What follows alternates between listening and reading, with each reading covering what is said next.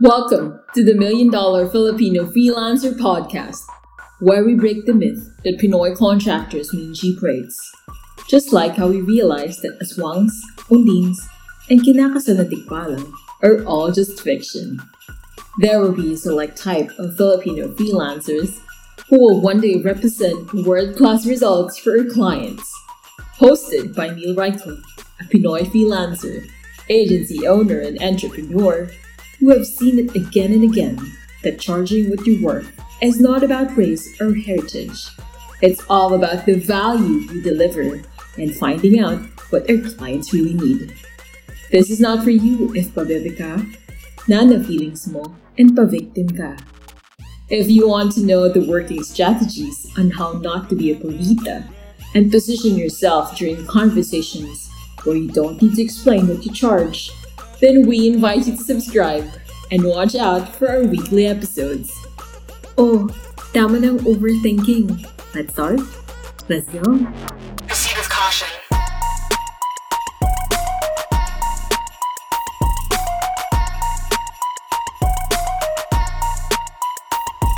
Welcome to another episode of the Million Dollar Filipino Freelancer Podcast. This is Neil Reichel and in today's episode, pag-uusapan natin, tatanungin natin and sasagutin ang katanungang sinasabing, yayaman po ba ako sa freelancing?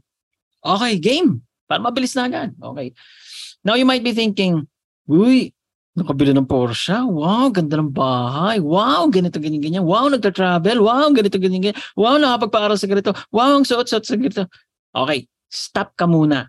Okay, stop ka muna. Number one, okay, you should define first, ano ba ang definition mo ng mayaman? Ang mayaman ba para sa'yo is kumikita ng 1 million pesos a month? Ang mayaman ba sa'yo is kumikita ng 5 billion pesos a month? Ang mayaman ba sa'yo is kumikita ng 100,000 a month or 10,000 pesos a month?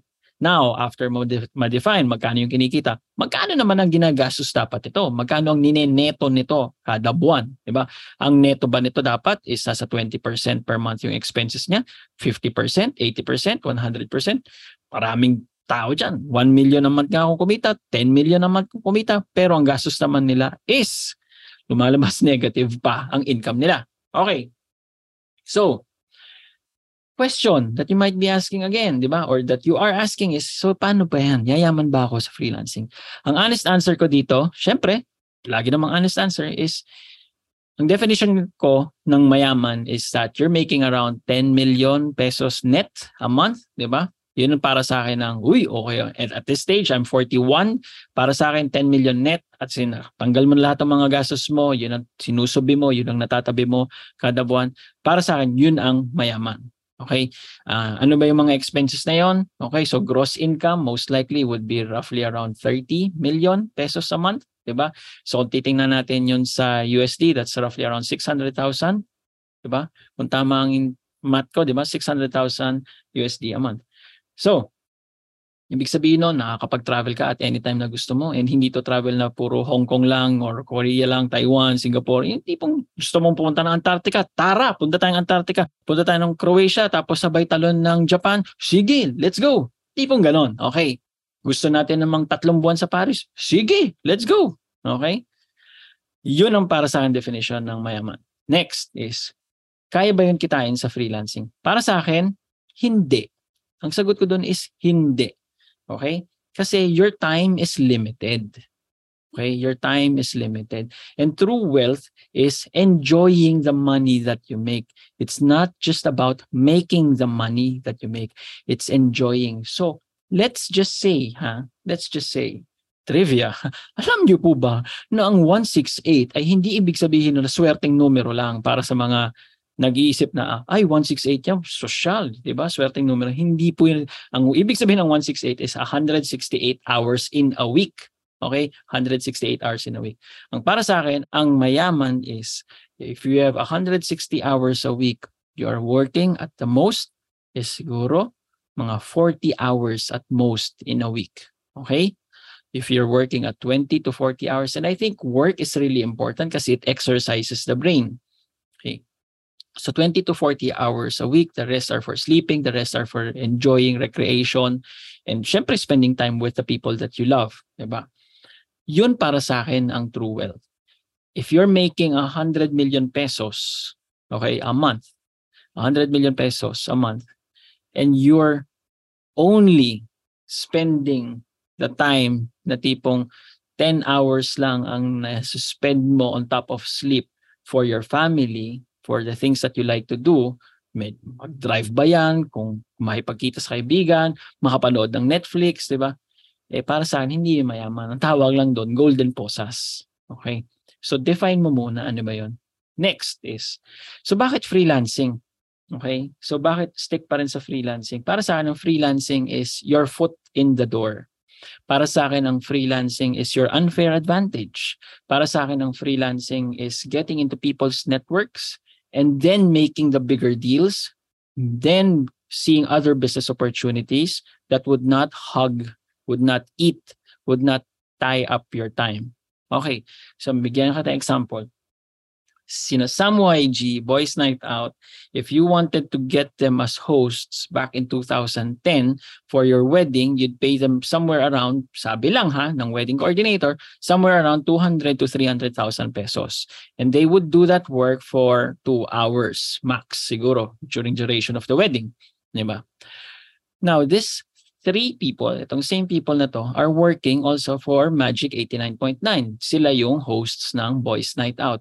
And sa Boys Night Out, they are making, di ba, most likely not 200 to 300,000 pesos for every time nasasalang sila sa Boys Night Out. Boys Night Out is anywhere but between 6 o'clock to 9 o'clock kung hindi ako nagkakamali. So they're not making 200, 300,000 pesos per show. So why are they sticking to it? Ang pagig pagiging DJ nila, ang pagiging uh, host sila ng Boys Night Out is their foot in the door. Same then with freelancing. I get into networks of people, 'di ba? Na hindi basta-basta because of my knowledge of freelancing. And bakit ano bang meron sa freelancing? Kung tagatanggal lang ako ng um at a ng mga podcast, I don't think I would be entering these networks. Pero because of the knowledge that I've started to gain in freelancing, which is everything digital marketing. Uh, I have an idea of Facebook ads. I have an idea right now of how TikTok ads work. I now have an idea of what a funnel is, copywriting is, email marketing is, SMS marketing, Facebook Messenger marketing, diba? I have an idea of all of that, diba? And when I come into the network of people, diba, who are traditional business owners or uh, other types of business owners, diba? And they hear me talk or they start to ask me and I get to answer their questions, ibang-ibang iba. So yung freelancing para sa akin is my ear, 'di ba? My unfair advantage in terms of skills, in terms of intelligence, in terms of insider knowledge. Now that gets me access to the network that I want and be seen by that network as an authority, hindi by as someone na gusto lang maki sausaw sa pera ng network na ito. Now, Your question is, anong gagawin mo? If I were you, I would not stay away from freelancing, but I would not spend all of my time in freelancing. Freelancing for me, okay, is your unfair advantage. It sharpens you, diba? pero also see that there is a bigger world, an outside network pa, that you would be surprised of what it's worth. Hindi yung siya yung the only means for you to make money. Okay? Hindi siya yung the only way for you to earn. Okay? Think bigger and think how do I use itong knowledge ko sa freelancing, sa digital marketing as my unfair advantage to get into people's networks. Okay? So ayan, dapat may natutunan ka sa episode na ito Okay? So kung bumibili ka ng bumibili ng mga programs, courses, okay lang yan para sa akin. Okay? Basta nakakain yung pamilya mo kasi yung knowledge mo na to, ma-apply mo pag network mo. And that is it for this episode. Five-star review on Spotify. Bye! Wait! Tanong ko lang, batugan ba pera mo? Yung ikaw kayod ng kayod, pero pera mo hindi dumadami. Dumadami man yung 1M mo, magiging 1 million and 60,000. Tapos sasabihin sa iyo ng bangko, wow, you should be thankful. Sabay kaltas pa ng mga taxes sa iyo. If this is you, check mo how we turn 350k into 455k using the Lebronify method. This is also how we turned 750k into 1.5M. Okay? Check mo in the link in the description. Check mo also how we turned 750k into 1M in less than a month. Link is in the description. It's called the Lebronify method.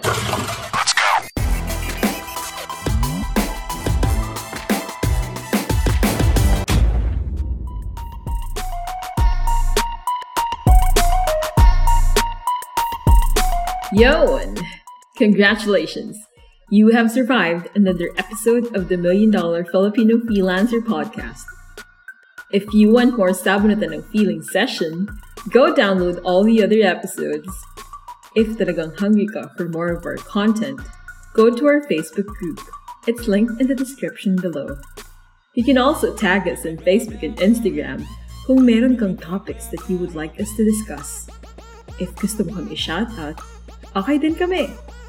Adios!